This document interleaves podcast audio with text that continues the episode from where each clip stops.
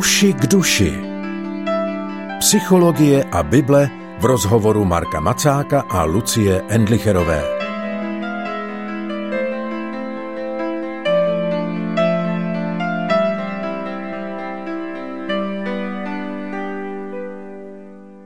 O rozhovoru hovoříme v pořadu Uši k duši. Lucie Endlicherová spolu s Markem Macákem vám přejí dobrý den a příjemný poslech. Ahoj Marku. Ahoj. My jsme mluvili o rozhovoru se sebou, mluvili jsme o rozhovoru s druhými lidmi. A dnes bychom rádi mluvili o rozhovoru s Bohem což je tak široké téma, že bychom tady mohli být tak ještě v dalších 20 vydáních a pořád by bylo o čem mluvit ale ráda bych se zeptala možná na nějaké vyústění. Jak souvisí kvalita mého rozhovoru s Bohem s kvalitou mého rozhovoru se mnou a mého rozhovoru s lidmi?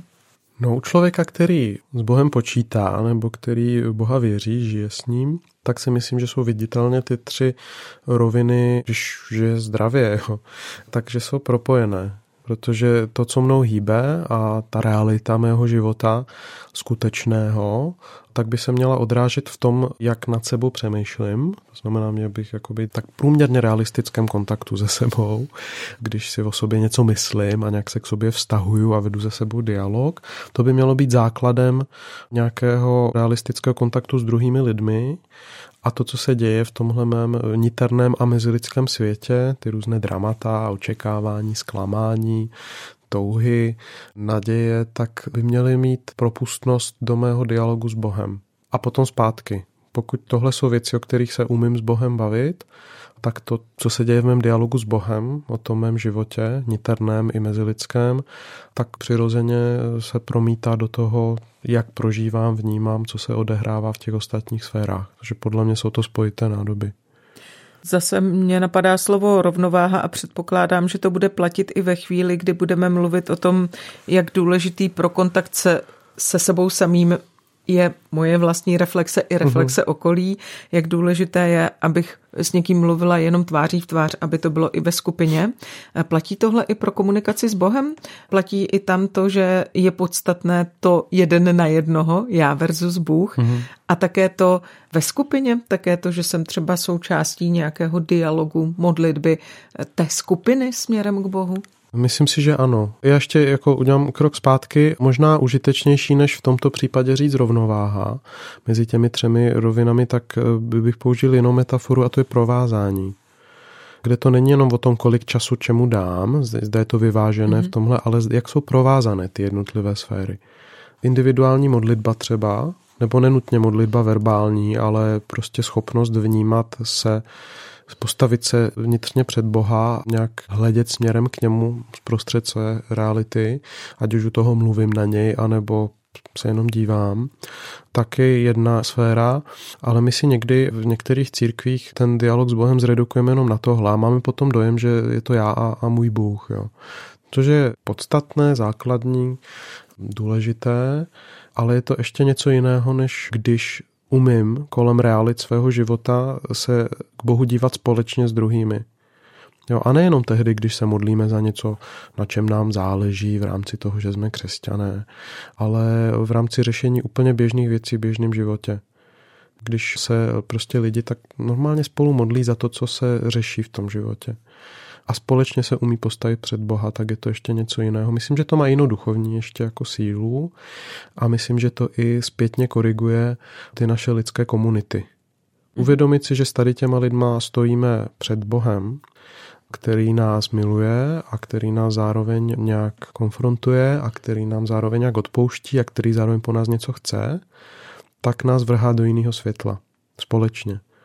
A uvědomit si, že to tak je, tak je nejsnadnější, když společně se před něj stavíme v běžném církevním životě, ale já myslím, že by to mělo být i součástí úplně běžného života v rodinách, v přátelských komunitách, proto s přáteli se někdy modlím, nebo doma jsme zvyklí s přáteli, u nás často jsou návštěvy různé, tak se často večer prostě modlíme spolu, ale nemodlíme se jen tak, abychom se pomodlili. My se modlíme za konkrétní lidi, za naše životní výzvy, za to, co řešíme, za rozbitý auto, za, za frustrace, které máme, které jsme zrovna ochotní si sdělit, i za naše touhy. Je to takové ponoření se do duchovní reality našeho života, posílené tím, že komunikujeme společně s Bohem o tom. Mm-hmm. A to je pro mě důležité, protože myslím, že když modlitba se odehrává jenom v těch jakoby oficiálních křesťanských kontextech na modlitebních skupinkách, anebo, anebo v kostele v neděli, nebo tak, takže velmi snadno se nám z toho stane oddělená sféra života a myslím, že by to měla být inspirace pro běžný život spíš než nějaká jako výjimka z naší běžné praxe. Když jsi mluvil o tom propojení těch jednotlivých částí, tak mě úplně napadlo, jak důležité je ještě i to propojení do života. Aby moje modlitba, moje komunikace no. s Bohem nebyla moje komunikace s Bohem a můj život úplně jinde. Aby můj dialog s někým byl, teď si spolu popovídáme, ale pak mě vůbec nezajímáš. Ano. No ono je to taky o tom, jakoby někdy s Bohem mluvíme jenom o těch věcech a z těch sfér svého já, kterému chceme ukázat, jo? nebo který nám příjemnější mu ukázat. To jsou ty křesťanské části mého já, které prostě přivedu do kostela, jo?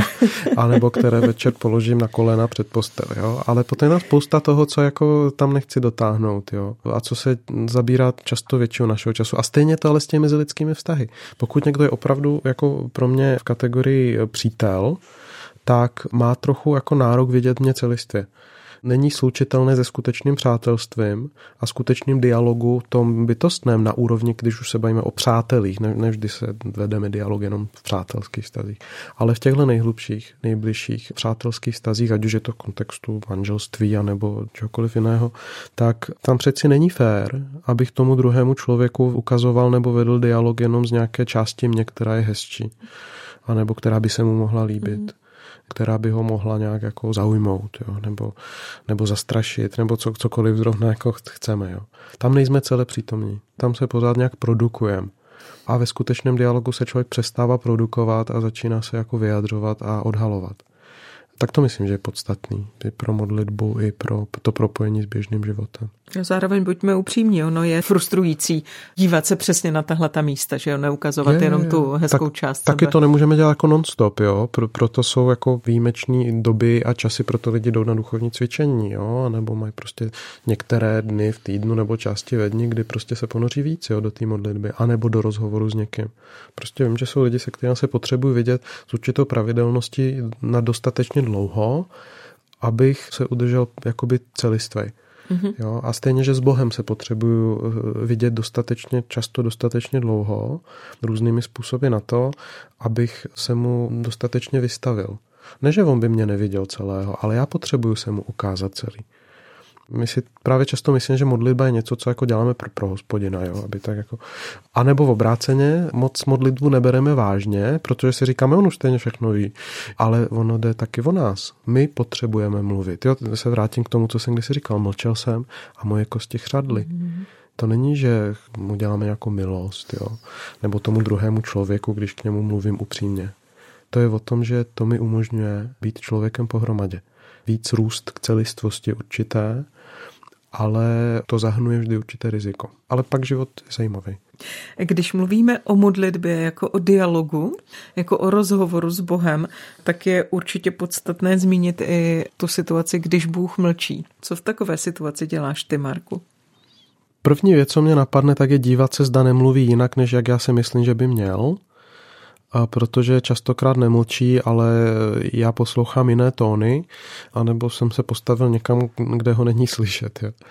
Prostě, eh, když už něco řeknu, eh, tak s jakýmkoliv člověkem, tak když na ně promluvím, tak očekám, že to slyšel. A to, co se děje dál z jeho strany, tak pro mě je známkou toho, jak na mě reaguje. A stejně, když něco řeknu Bohu, tak to, co se děje dál v tom životě, tak je pro mě do jisté míry, se zatím snažím vidět boží reakci. Ať už je jakákoliv. Ale jsou období, kdy, kdy Bůh opravdu třeba moc toho neříká, anebo vysloveně mlčí. Když si mě to stresovalo, Dneska mě to tolik nestresuje, protože eh, nějak jako mám dojem, že Bůh ví, když to dělá, proč to dělá. Jo, že ho nemusím jako znásilňovat k tomu, aby mluvil za každou cenu a zrovna teď. A já mám pevné přesvědčení, které vím, že nutně člověk jako nemá, ale že, že Bůh je dobrý. A že když se chce dát zaslechnout, tak to udělá. A pokud to nedělá, tak tomu má asi dobrý důvod. Jo. Mm-hmm to už dneska mi dává takový klid, že vím, že prostě asi promluví, když bude na to hodná chvíle a pokud mlčí, tak ví proč. Ale měl jsem období v životě a možná přijdou další, kdy, kdy mě to frustrovalo. Jo, a tehdy byl čas na takové žalmy nářků v mém životě a takových stížností, kde jsem se třeba i na ně zlobil, nebo jsem mu říkal, proč jako se nevyjadřuješ, proč mě v tomhle necháš. Mm-hmm. A myslím, že to je součástí dobrého dialogu s Bohem. Že pokud jsem frustrován, tak je dobrý mu to říct. Ne protože by to jinak nevěděl, ale protože já potřebuji mu to říct. Já potřebuji nemlčet, protože pak se přináším do vztahu s Bohem celý. To mě napadá ještě další věc. Ale to, že někdy Bůh mlčí, aby nás naučil mluvit z naší bolesti. Mm-hmm. Aby nás naučil mluvit z naší frustrace a aby nás naučil se mu odhalit i ve své zranitelnosti. Přijde mi, že v dialogu se sebou i v dialogu s druhými se dostaneme dřív nebo později do té vyfrustrované části, kdy prostě řekneme skutečně všechno. No, Zatímco no. před Bohem pořád si člověk drží nějakou bariéru. No, hmm. Protože jako Bůh není vidět, většinou, tak e, jsme daleko víc odkázáni na svoji představivost, což je riskantní, protože si ho pak můžeme představit jakoby různě pokrouceně a jakkoliv jako chceme. Takže my daleko snáš si vytvoříme nějakou iluzi v komunikaci s Bohem, než v komunikaci s druhými. Ten druhý člověk přeci jenom na nás se nějak si chtí, že jo? nebo něco nám říká nebo píše a musíme se s tím nějak vyrovnat. V tom duchovním životě tak si to snáš odmyslíme anebo domyslíme. Tam je snaží si hrát na něco.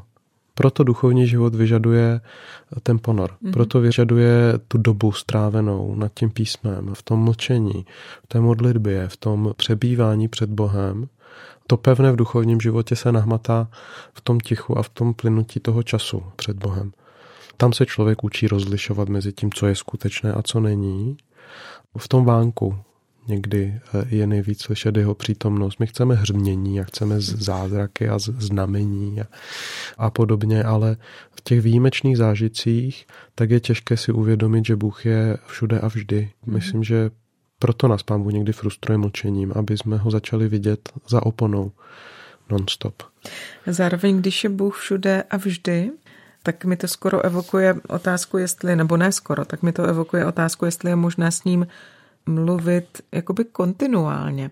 Ptám se tak proto, jestli se shodneme na tom, že rozhovor s Bohem je modlitba, mm-hmm. modlitba je rozhovor s Bohem, tak když v Bibli čteme neustále se modlete, mm-hmm.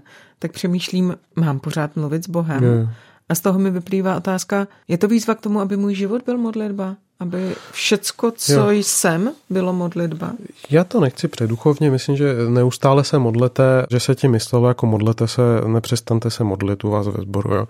že to nebylo nutně o tom, že se člověk má modlit jako nonstop, ale z druhé strany se mi líbí, co říká Martin Buber, on má takovou větu, kde říká, modlitba se neodehrává v životě, ale život se odehrává v modlitbě. Ta první realita je, že jsme tváří tvář našemu ty. Jo, a to je Bůh. A mezi náma se odehrává nějaký život jo, a, a svět. A pro mě to jako inspirace vnímat ty smyslové reality života jako kulisy, jo, za kterými je něco ještě reálnějšího, ještě hlubšího. N.T. Wright, ten teolog, um, mluví o tom, že nebe je blízko. Že ta nebeská realita ta realita, kde přebývá Bůh, tak není někde prostě geograficky daleko od nás. Ona je vždy jakoby z druhé strany té reality, kterou zažíváme. My jsme spíš takový jako, taková jako tenká membrána v daleko robustnější duchovní skutečnosti, která je pevnější a hmotnější než tady ta země stínu, kde my jsme. A, a v tom smyslu prostě věřím tomu, že jsme v tváří tvář Bohu nonstop že to není o tom, že on by odcházel a my ho musíme nějak jako vyvolávat, jo. ale že se potřebujeme my zpřítomňovat jemu spíš a ten duchovní růst asi spočívá do velké míry, že se člověk naučí nenutně non-stop vést vnitřní dialog s Bohem ve smyslu toho, že mu pořád něco říkám a pořád něco od něj slyším. Jo. Ale spíš je to takové jako vědomí toho, že tu je. Čím dál tím víc průběžné vědomí jeho přítomnosti ten žalmista někde jinde, David, myslím, že to byl taky, on je zoufalý z toho, že se před ním nemá kam schovat. Jo. To je přesně v obráceně, jak si to dneska mm-hmm. představíme, tak jako postpohansky, kde máme dojem, že Pána Boha občas jako vyvoláme. Jo. No je to v obráceně. Je to zase o tom, aby my jsme se uměli jemu zpřítomnit na té rovině naší jako duše, protože on to už je. Takže myslím, že takové to neustále dialogování s Bohem tak je do velké míry i o tom vědomí jeho přítomnosti. Stejně jak když žijete s někým do mě, tak nemluvíte s tím člověkem nonstop, ale víte o sobě. Počítáte s tím. že tam ten druhý nebo třetí, že tam prostě jsou. Takže se naučit žít, počítat s tím, že, že tady je. Děkuji, Marku, že jsi dneska počítal s tím, že uši k duši budou a byly, jaké byly, protože v tuhle chvíli se uzavírají. Tak se těším na setkání zase za týden. Pro dnešek se loučí Lucie Endlicherová a Marek Macák.